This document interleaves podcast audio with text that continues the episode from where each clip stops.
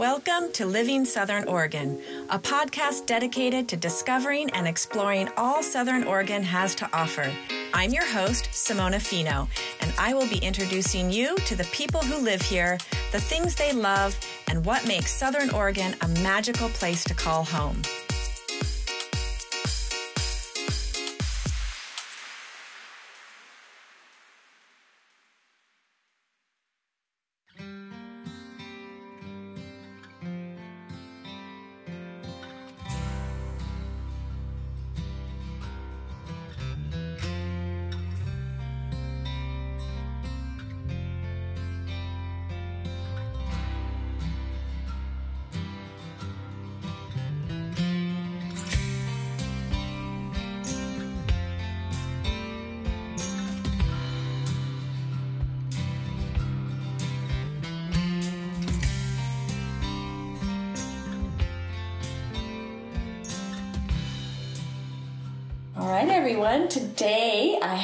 With me here on Living Southern Oregon, Jo and Rosie from Rise Up Bakery.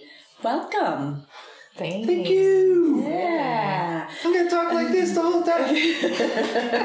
You can if you want. That might be a lot of work. Oh, yeah, probably won't. Uh, well, for my listeners out there, I I wanted to say that this is kind of a special interview in that the two of you were the first people that I met here in Southern Oregon. Whoa. Back when our community and our group of friends was looking for a place to call home, and we decided Applegate in Southern Oregon was kind of it. We did a quick little search on intentional community Southern Oregon, and poof, like Google does, brought you guys up. and I reached out, and you wrote me back, and kind of the rest is history on that. So. Have you done your history on this podcast yet? Uh, a little bit, yeah, Yeah, because well. we interviewed Juno, and Uh-huh. she was part of, yeah, I was part of that community and living there. So, yeah, listeners have definitely gotten a taste of that. Cool. Um, and I, as I joke, I'm, I've been a little Applegate heavy in my podcast interviews, which will continue to expand beyond Applegate and have already. But I love the Applegate. It's where I first landed. That's where I first met you and, and then my landmates at the time. Well, before we were even landmates, went and lived with you. And so really been connected to your space and got to know Rise Up Bakery really early on, which is fantastic, except now that you've spoiled me because I, I don't eat other bread and you'll find out why. Uh, Anyway, that's a little bit of that history. So, um, welcome. I'm super excited to, to be interviewing and connecting with you. yeah, super cool that you're doing this. It's great to be invited. Yeah. Yeah. Well, I like to start off every every episode here by finding out what brought you to Southern Oregon. So, tell me a little bit of that story and how you landed where you have. Yeah, well, I'll take that one. Um, so when, let's see, it would have been 2003 or something. Jo and I, well, 2002, Jo and I met on a, a farm and Zen center in Marin, um, Green Really, Gulch. it was March of 2001 when Oh, when we met. Met. Okay. So we started dating in 2002. Okay. All right. Well, the timeline, yeah. It's a long time ago. Important, but yeah, long time ago. Um, but we farmed there together with um, a few other people who we really connected with, and our friend Ryan said, "Hey." Uh, after a couple years, after we had gotten married, actually, at Green Gulch, at Green Gulch. We went on a honeymoon, and during our honeymoon in New Zealand, Ryan emails us and says, "Hey, I want to start a community together. Like, I got some money to buy some land from my dad who just died, and want to do this thing." And we were like, "Hell yeah!" It didn't take us but two minutes to write back and just be like, "Let's do this." Um, because Ryan's so awesome and and we thought we I don't know maybe stay at Zen Center a while and but but the opportunity to like start something new and just like farm together or do whatever together with Ryan somewhere new was just awesome. So It was also a lifetime like dream of yours to start uh, and start a community, an intentional community, right? Um, I don't know about lifetime dream, but for yeah, I think that in the back of my mind, that was kind of like the way I wanted to live. I knew for a while I was a community studies major at UC Santa Cruz, and Okay. I also like grew up in community, uh, like on a commune um, in the Napa Valley with a bunch of hippies. That was a very unintentional community. we were learning. We learned from their mistakes, right? All the people who did it before us who didn't do it very well, um, and we learned from the people who did it well as well. Um, but anyway, so we hopped on board with that endeavor. I got pregnant in the same month that we got that email. and, uh, and then we emailed back, Are you sure you want to do this, Ryan? We're pregnant with our first child. Yeah, Ocean. So, but he said, yeah, let's go for it. And so initially there was six of us um, together looking for land and we Okay, well, this is going to turn into a long story. I don't know how much of it you want to. I start to talk about Well, how did, how did and you everything. decide? How did you decide this area Yeah. as opposed to anywhere in the country that you could Totally. have gone? Well, part of it was Ryan's family lived in Seattle, and our family are in the Bay Area, and so we're like, okay, Southern Oregon's kind of right in the middle. Uh-huh. And California was super cost prohibitive. It just felt like Yes. out of our price range. Out of our price range, not enough water to farm. We really were all farmers at the time, and thinking we want to grow our own food. We want to, like, our vision was very much agrocentric. And then um, the other motivating forces were well, Ryan knew somebody up here, um, Chris Shockey, who um, they'd done a permaculture course together, and he was like, Chris was like, "Yeah, this is an awesome area." Also, our friend Tim Ream, who was at Zen Center with us, I was Um, I was on a two and a half month Zen retreat, basically at Tassajara with him. Uh, you know, a part of a group of like sixty people. But I mean, we'd known Tim for a long time, and he'd been in this community and active and involved. And then he would come down to the Zen Center, so he was like cross pollinating. Uh-huh. and when we told him that our intention was to like start an intentional community, and we were looking for land, he said, "Oh my God, I have a realtor for you. you got to meet Jeannie Shatler." and she is why I'm an agent. Yeah, awesome. Because she was our agent. Yeah. Yeah, she's, She's fabulous. great. she's amazing. Shout out to Jeannie. Yeah, and she's been back to landing it up above where we ended up buying property on Yale Creek Road through the 80s and 90s, and then moved down into closer to town after that. But she knows the area like so well from decades of living here and loving it herself, and she felt like our people. And then Tim, you know, made it so that we were included in this extended family of friends. Yeah, he wrote. He made us write down Maud and Tom's name and phone number, and Mookie's name and phone number, and Laurel and Dwayne's and name. Spriggs, uh, Communities, contact info. But I had also met Sprig at Zen Center too, so she was a, a Zen Center connection before. There's a lot of overlap. yeah, Yeah. We were sort of area. meant to land here, it sounds like. Yeah, It Yeah. definitely felt like we were called in, and there was such a kindred. We were 32. I was 32. She was 28, 30, right around there, and we just felt like very kindred spirits to the other people we were meeting. Tom and Maud and Mookie and Sprig and Autumn and many other you know people that we connected with that were either back to the land farming um, in kind of radical anarchist ways or transitional like post-capitalist ways or um, outside the boundaries of you know conventional farming in, in terms of more um, definitely organic but even beyond that into the realms of permaculture and and other modes too.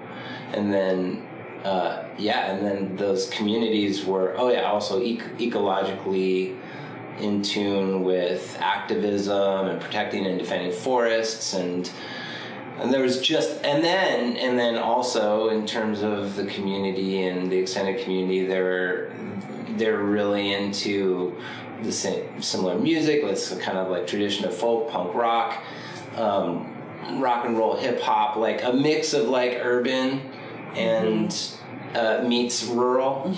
And that that was i think also something that we were bringing to and so anyway from the get-go there's just a lot of affinity and it was very exciting to join it felt like joining forces with a eclectic m- motley crew of uh, visionary and fun people Yeah. yeah And then how did you find your land? That was Jeannie that helped then find that property. Yeah, I Which was- is where the bakery is. Yeah, we live and work on um, the property, and we were.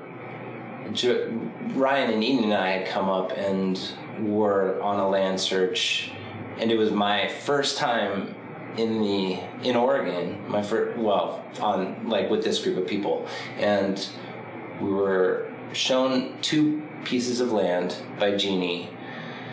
Before that, I had come up with them too, but we went, went separate trips. And Yeah, I was it- super pregnant when he came up with them, maybe. And Yeah. didn't want to come back. But yeah, So on this seen a lot of trip, properties. We stayed at Spirit Gardens on Yale Creek with Tim, and then there was a party, and you know, I was like, oh yeah, these are our people.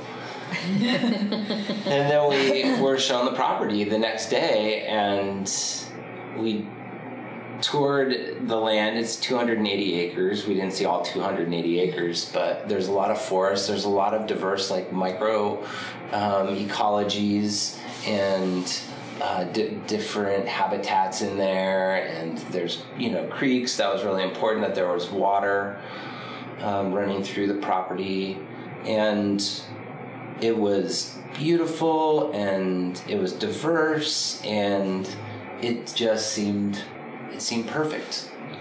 I fell in love with it right away. I think ryan and eden really fell in love with it. It was somewhat reasonably priced and had the beginnings of an infrastructure. It had an old farmhouse from the 1930s and um, a barn and a tractor. So it kind of came with the bare necessities, and it was just a great launching pad. But epic in beauty, just in the foothills of Dutchman Peak, and yeah, really epic. It is beautiful. It is very beautiful.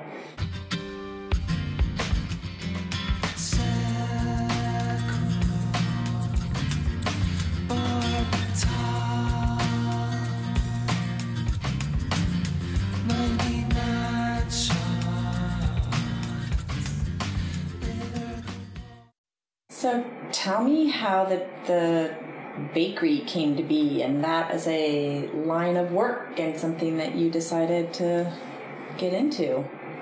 Because that doesn't just pop up overnight. Well, we knew we couldn't all exist on poor farmers' wages. Right? Six farmers coming from, you know, the Bay Area. And Matt and Aria were another couple. So it was Ryan, Eden, Jo, and I, Matt and Aria, who all bought the land together. Matt and Aria were a little more experienced farming just by a few more years. And they kind of wanted to, like, take charge on the farm and and Jo and I thought, well, let's do some, some something value added. And so we brainstormed for a while and one idea was chickens, but we had come from like the, you know, the vegan farm life. Buddhists like kill kill nothing, not even, you know, bugs if you can help it. But so we are I was a little like, I don't know that I can kill all these chickens, you know, meat chickens. Um so, anyways, we went through a bunch of ideas, and Jo said, What about baking bread? And I had been the baker at Green Gulch just for, you know, 90 loaves a week for like six months or so. I barely, barely survived, or barely learned how to bake. I knew how to bake plenty of yeasted breads, but I totally killed our sourdough starter within like the first couple weeks of being alone. But I had only been trained for two weeks from the previous baker, and so I was like, I was not very, yeah, prepared. But anyways, so I said to Jo, well, we're not going to start a bakery based on my baking experience because I don't have really like production, you know, artisan baking experience. So then we started looking for like some kind of bakery that he could work at to get experience. And but um, we had just had ocean we had just found the property and bought it a few months earlier. So we bought it in july and then in august we were having this conversation and we were going up to the land to have an organizing meeting and talk about various values and principles and you know how to launch this intentional community that didn't have a name yet. And on our way up to the property we stopped in weed california. And weed had we just like meandered off wanted a coffee. I just wanted coffee like everybody loves to stop and get coffee. I wanted coffee. And we found this little hole in the wall. I mean just I don't know. It was it was so small. this is micro bakery, mom and pop bakery and weed, and they're open, which is great. And then because you never know when a little micro bakery is going to be open or not. we went in, and I don't even remember getting anything except for this like information based on their ovens. Their ovens were these two, it was a two door system and it was, they were brick ovens and through each oven door, it was a huge internal brick oven that would be originally, in, yeah, 12 by 12, wood fired. And they were built, and so the baker tells us a story in the 1930s. There were these two brothers from Oregon that went all up and down. Oh, no, no, no, sorry. There were these two brothers from Oakland California who went up and down the state building these ovens for bakers and, and in the I thought they maybe were Italian guys too. Yeah, maybe they That's were how they learned how to do the ovens. Anyways, I don't remember. I think you might be right. I remember. And then we're like, oh, up and down California, where are the other ones? San Juan Bautista is one. Oh, San Juan Bautista. That's the first place I ever ate bread. Like, that was homemade and, yeah, real bread, you know, like it was made by monks and they were still doing it when I was in third grade on a field trip. I was like, that's really when I fell in love with bread. That kind of gave me in this little part of me, like a little seed that's mm-hmm. germinating now, you know, in this search. And then they're like, yeah, and all the way down to Southern California. And then there's one in St. Helena. St. Helena, well, that's like 20 minutes away from Calistoga where we were staying with her mom and dad. And Where right next to where well, we would have to go look. And so after our trip and our meeting up on the farm, we go back home to Calistoga. I go down the road. 20 minutes and they're like, oh yeah, we're hiring. We need to hire somebody to work these ovens, you know, these epic 1930s, like no longer wood fired. Now they're fo- fired by these giant propane flamethrowers that you spark light and just blast the ovens full of this Like a propane janitor. flames for uh, 15 or 20 minutes uh, uh, each uh, each firing. And They basically said, "Yeah, we need to train somebody ASAP and let, teach them everything our head baker knows, so that he can go have a baby, because his wife is about to have a baby." pop.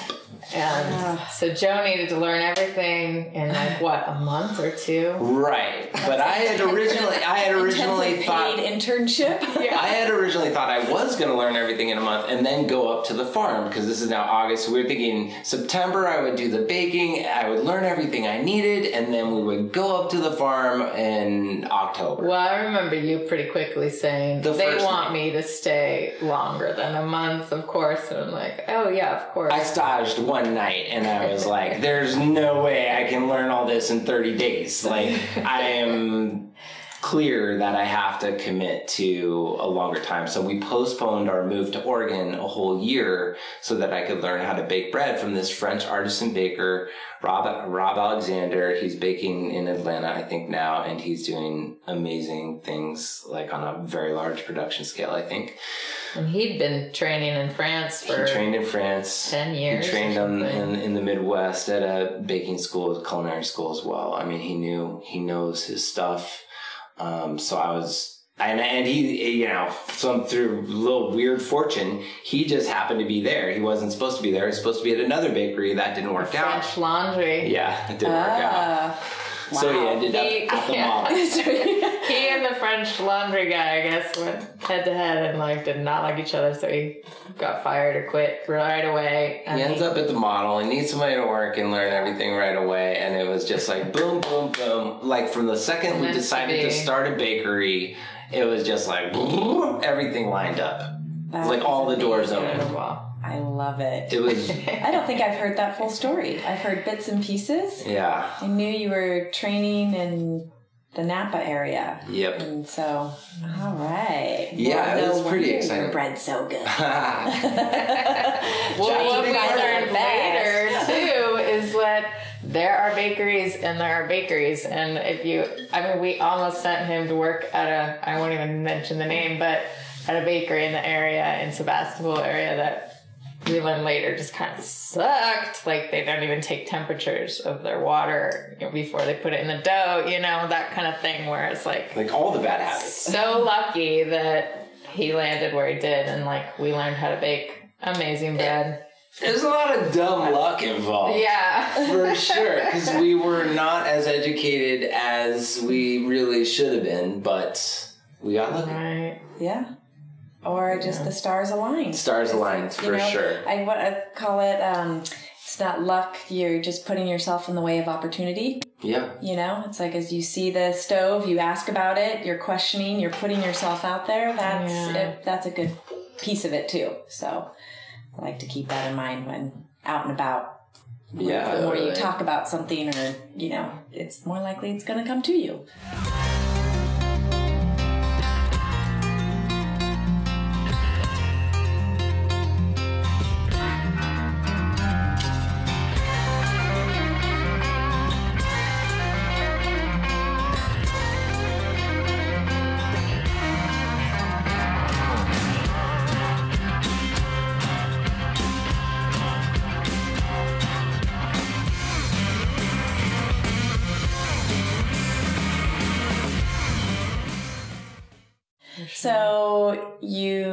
Decided to start the bakery here. Obviously, there wasn't a a bakery on site at your property, so that was something that had to be built. And you have ovens now that are really beautiful. One oven. Yeah. Oven and from Italy, right? Or is that where, where is that? Spain. Spain? Okay. Barcelona. It's called the Llopis. L L O Yeah. L O O I P S. S Yeah. I S. No. Yeah. L P L O P I S. Yeah. Hard to pronounce. Sadly, that company went out of business, but yeah, it's like the Cadillac of ovens. Uh, and we learned that from the San Francisco Baking Institute guy, Michel. He's a sweet French man who learned, well, anyways, he was a baker in France, broke his back baking, came to the States to teach in San Francisco in the 70s or something, and said, You need this oven, the Yopi, Okay. because you will not break your back doing the peel loading. Ah. We load with the, you know, wood Yeah. flat wood boards, which is called a peel. And this oven turns from uh, the center, it's like a lazy Susan. So you load just to the center and then you get to turn the oven to load the rest. And that that is great because the first oven, like Jo learned on, 12 feet of brick solid, you load everything to the back. All the way uh, 12 feet away, that's like tons of torque on your body, and then you're loading it closer to you, and then the first bread that's done is in the back. You gotta like go over the top of the rest of the bread to get it out. Oh, well, you actually scoot all the bread in front around, and See you're the just lazy it's, Susan it's for the win. Yeah. But it took like six months for me to agree to this because oh, a brick oven is like fifteen to twenty thousand dollars locally built. Uh, the Yopi was seventy five thousand dollars, which actually ended up being more like eighty five because of But how much is your back? Yes, exactly. It is- saves back, it saves time. It's Yeah. an amazing oven. We paid it off in five years and it was like in five years and it was like such a good good idea. Great I'm so glad that I finally gave in. Equipment, it's everything. Yeah. And So we were building, but we were building the common building for uh, Full Bloom, and the oven was built in the center of that commercial kitchen at simultaneously the like the poles were up the the roof wasn't finished and and both are like the common building is a very central element to full bloom and the oven is the central piece to rise up artisan bread the bakery. So yeah those were both happening in 2008 being built in 2008 finished in 2009 so about three years two and a half years after we moved onto the property there And then, so the business has been really going since 2009, 10, somewhere around 2009. there. 2009 is when we officially were baking for stores and stuff. Before that, we were just baking for neighbors and testing recipes in our tiny little cob oven that, that Conrad Rogmans helped us build, which was a cool another example of a First super awesome neighbor extended family member who took us under his wing and like offered all sorts of like sweet kindnesses and, and Yeah. building a cob a little cob oven out in front of the farmhouse was one of those and uh, it just was the perfect vehicle for learning actually for me learning how to fire an oven uh, even though it's different it's a it's a black oven meaning the fire is inside the hearth on top of the hearth and then you have all the ashes you have to rake out of there and you can't you know as opposed to what we do in the bakery with uh, uh, our yopi oven is a white oven so we have that fire box underneath and you could just keep it going. The entire time you're baking you have the fire going and so you have a much more uh, a much larger window of heat opportunity for baking. You can extend it for long long periods of time. So it's a way more versatile oven. And so that's the other thing that we got besides the ergonomics of the lazy susan. We've got this firebox underneath that allows us to bake for long periods of time, which makes way more sense for a production operation. But the cob oven that was built um, by Conrad with our help um, allowed us to test recipes, you know, and then we would take our little test breads and do, deliver them to the mailboxes of our neighbors on Little Lucky Applegate neighbors. and Yale Creek Road. And uh, mostly they were lucky, you know, and they had to suffer through a, a failure here and there. But but yeah, it was such a great idyllic way to start, you know. Uh, Oh, the Mixing everything by hand. Mixing everything by hand. oh my god, I would help sometimes, but my arms would just get tired. I mean, because you have to actually knead the dough. We didn't have a mixer. Well, we know we bought our mixer, but we couldn't plug it in because it was three phase. So we had this mixer on the porch we couldn't use. So he mixed everything by hand, sixty loaves a week or so. But put them in the cob oven. It was only fitting 16. Now our oven now fits like 150 loaves at a time. But yeah, it's it was fun, but also like we definitely whew, we're grateful to have the bakery when it was ready. oh yeah, as Space. soon as it was ready, like we were in there. I was in there, like m- moving in and and trying to get going, getting it going. Yeah. And what's your production now? 3,600 to f- tops 4,000 loaves a week. Wow. At the biggest, yeah, weeks of the year, it can get that much. Yeah. Yeah. And so we're just baking three and a half, a little half baked day a week. So three and a half days a week. And then we're delivering four days a week and Yeah. markets three days a week. So yeah, it's a constant. You're the longest line at the at the farmers market in Grants Pass. I know. Oh, yeah. I'm there every Saturday. The friend line. and if you- Love that Grants Pass Farmers and if Market. you don't get there early, if you get there at twelve thirty, Yeah. Talk about things we love. I know we'll get to it later, but like the Grants Pass Farmers Market, the Hawthorne Park, Medford Thursday Farmers Yeah. Market. There's a Rogue Farmers Market. We're not there, but I'm I just been there a couple of few times. It's so sweet and so great for that small community to have one. The Ashland Tuesday Farmers Market.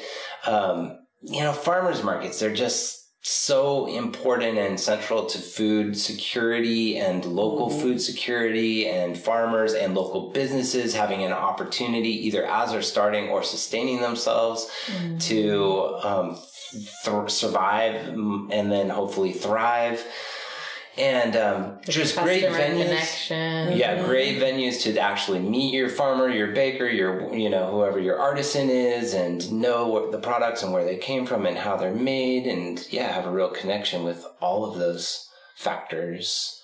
But uh, i can't say enough for the farmers markets. I i just always wish that more people were going there and finding a way to get their food from those places Yeah, I agree. I I uh, actually living in Applegate didn't get out to the farmers markets very often because they felt far away and it just wasn't in my routine. Now that I'm in Grants Pass, it is rare that I miss a Saturday farmers market. nice I always go. Yeah. Unless I'm out of town or That's so really cool. can't. And I love it. And I'll even dash in there before you. It's like, oh, I got a 1030 showing. Oh, I got to better get there right at nine in order to get to my next thing. I do not miss it because it is, I love getting my vegetables and fruit and every, everything, bread, bread. And Yeah. I get my bread there. yeah, and a lot of the markets now have winter markets too. So Mm-hmm. there's a year-round option, which is somewhat new. I mean, it's only in the last six years I think that they've really got generate started that. yeah. Yeah. No, I, I go to the year round, the one in Grants Pass. I love it. Yeah, well, let's stay on that topic because I do love hearing where where you love hanging out and what what you think. I, you know, one of the questions I've asked is, what small business or what business do you think more people should know about that maybe people don't know about? So I don't know if that there's anything that comes to mind offhand. Uh, well, we I I'm really partial to Nymph and Woodsman. They're a medicinal mom and pop, and they they are um, land uh, mates with us at at Full Bloom. So they operate from there, and they generate salves and tinctures and all herbally derived, and often from perennials or wildcrafted. and yeah, they're just beautiful products that are very intentionally made and with love and care and I think I I've seen them at one of the markets. yeah they're definitely at a number of markets I know they're in the Jacksonville market they're in the Ruch market and I'm not sure what other ones but I think the Murphy Market, maybe Fridays. Is that the Yeah. one? but they are online Nymph and Woodsman LLC and And on Instagram. yeah they do great Yeah. Instagram stuff yeah Nice. And as What far about as you? uh, Did you yeah, have yeah, one? do you have any? Oh well, I mean, I was just gonna give a shout out to all the all the friends of ours who own great, you know, local food oriented businesses like By George and Wild Wines and Jefferson Farm Kitchen. Jefferson, yes, Barking Moon and um, Yeah. I don't know. There's plenty of others. There's lots of good ones. Yeah, we're super fortunate to have so much good food and products from that good food that's Yeah. being grown. It's I think that's one of the huge bonuses. And I I love too just when you're driving around and there's a sign that's eggs or somebody's just got to stand up, it's melons Yeah. or whatever, you know, it's pull over and it's awesome. Think it's we're very fortunate to have that.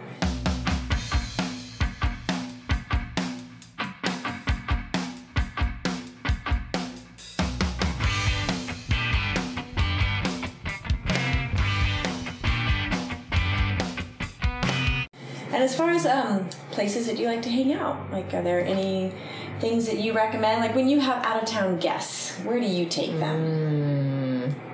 I love the various swimming holes on the river that feel like, oh, that one that, you know, you just find some day randomly on your own, or that somebody showed you once, or a word of mouth kind of little swimming holes that you can find.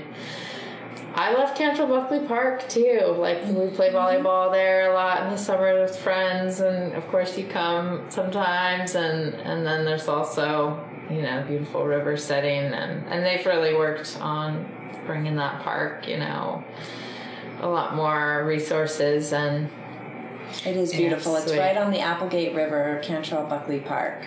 Yeah, it's super fun, and I like the fact that there's a lot of Latino families that enjoy it as well. So you feel like this kind of mix of culture during the summer. It gets really busy. It's you know, there's it's just getting a lot of great use, and a lot of people having a lot of fun at Cantrell Buckley.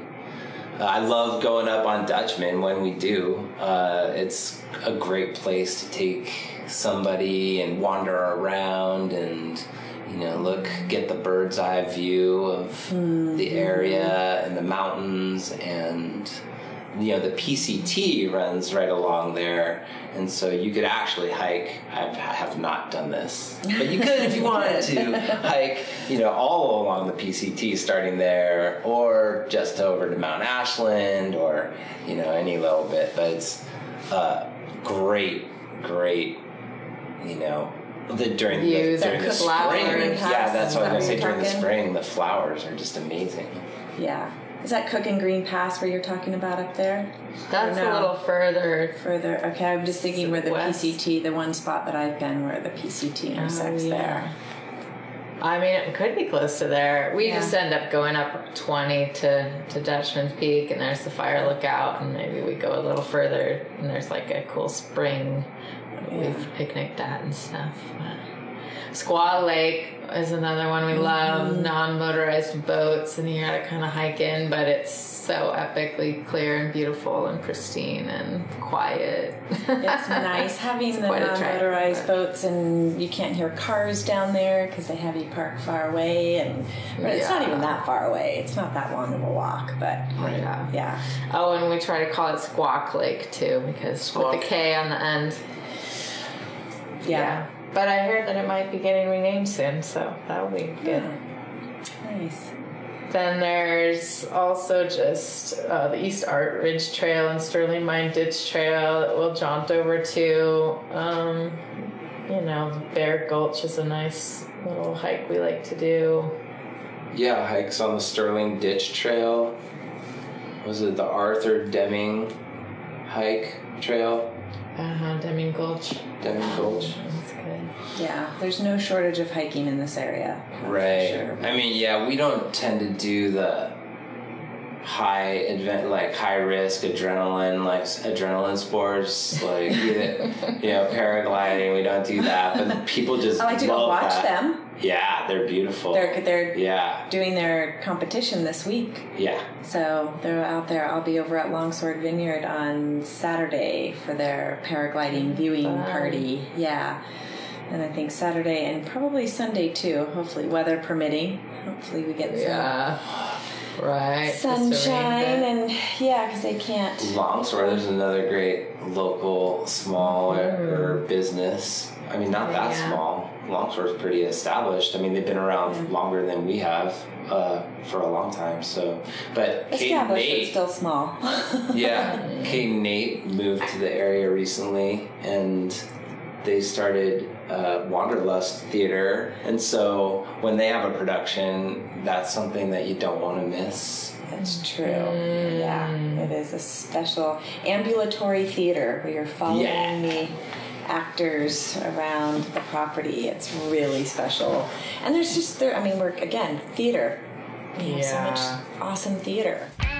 So I also know you're part of Little Applegate Theater. So tell me a little bit about that because I know that you have done that pretty much every time that there's been a performance. I think, right? Yeah, since Yarf and Maud um, basically uh, grew up in a family that produced little video uh, theatrical performances and productions together as part of their family reunions, and then it became this dream of hers to be able to do it in the community she lives in and then she did a great job of inspiring her friends and associates to join her in her vision and mission of producing small um, performances of community small community theater performances. And so for the past like six years minus one during the pandemic's first year in 2020 we have been doing these productions of ensemble casts that she was Mon I think I think was very creative and and and making it possible for us to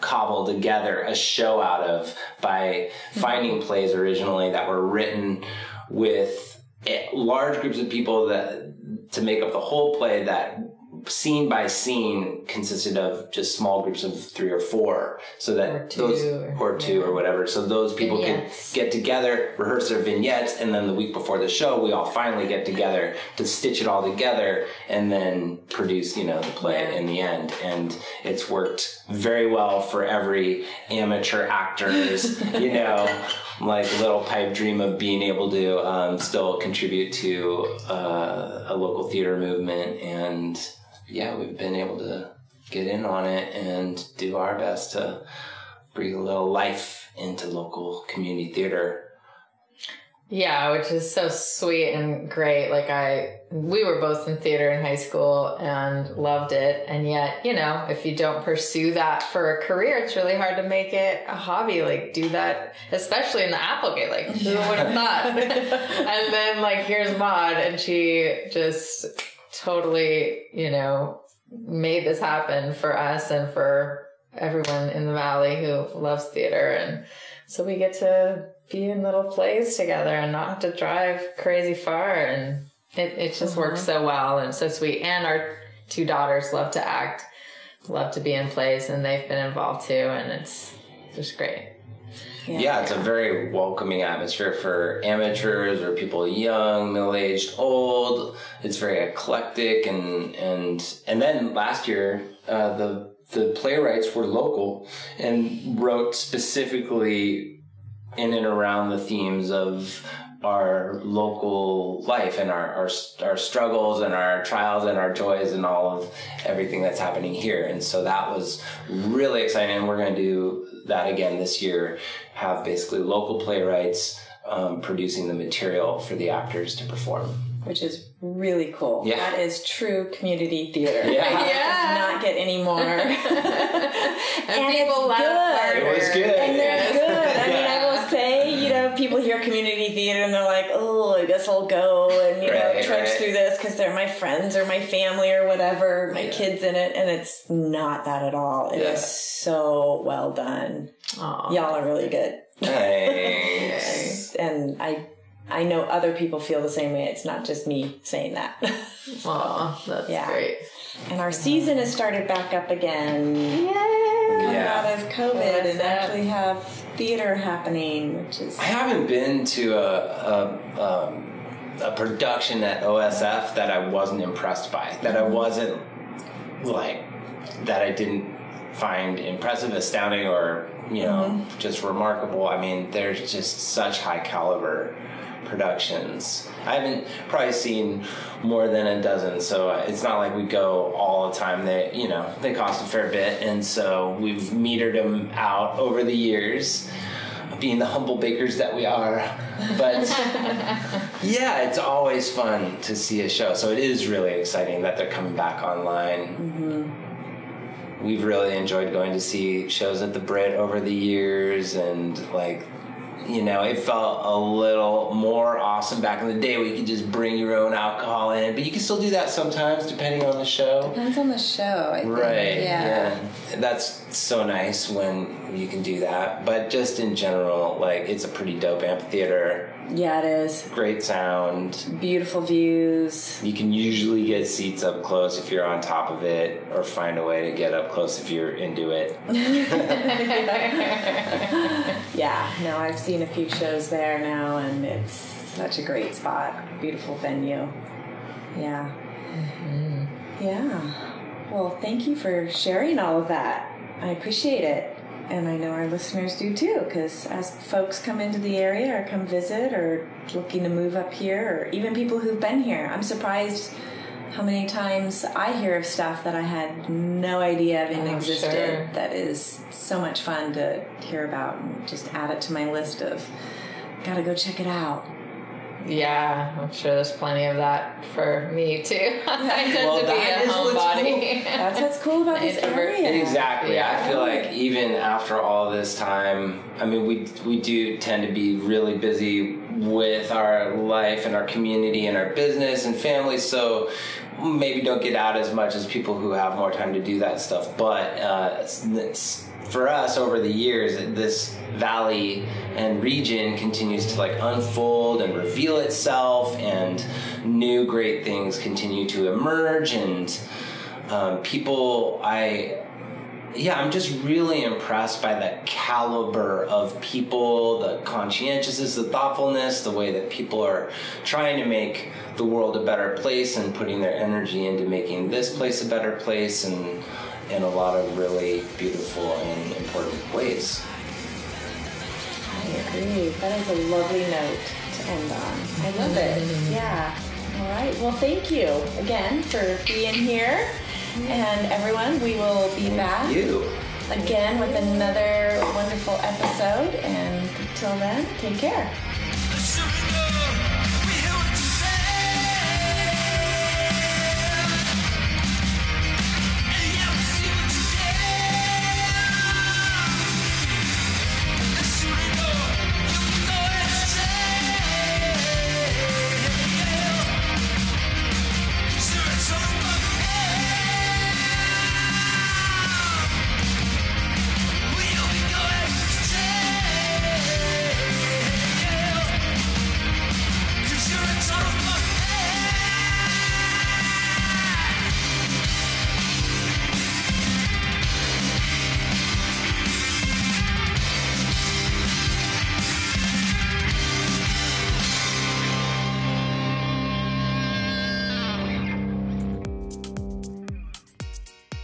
Podcast is produced by Simona Fino and co-produced by James Dedekis and Jaded Media.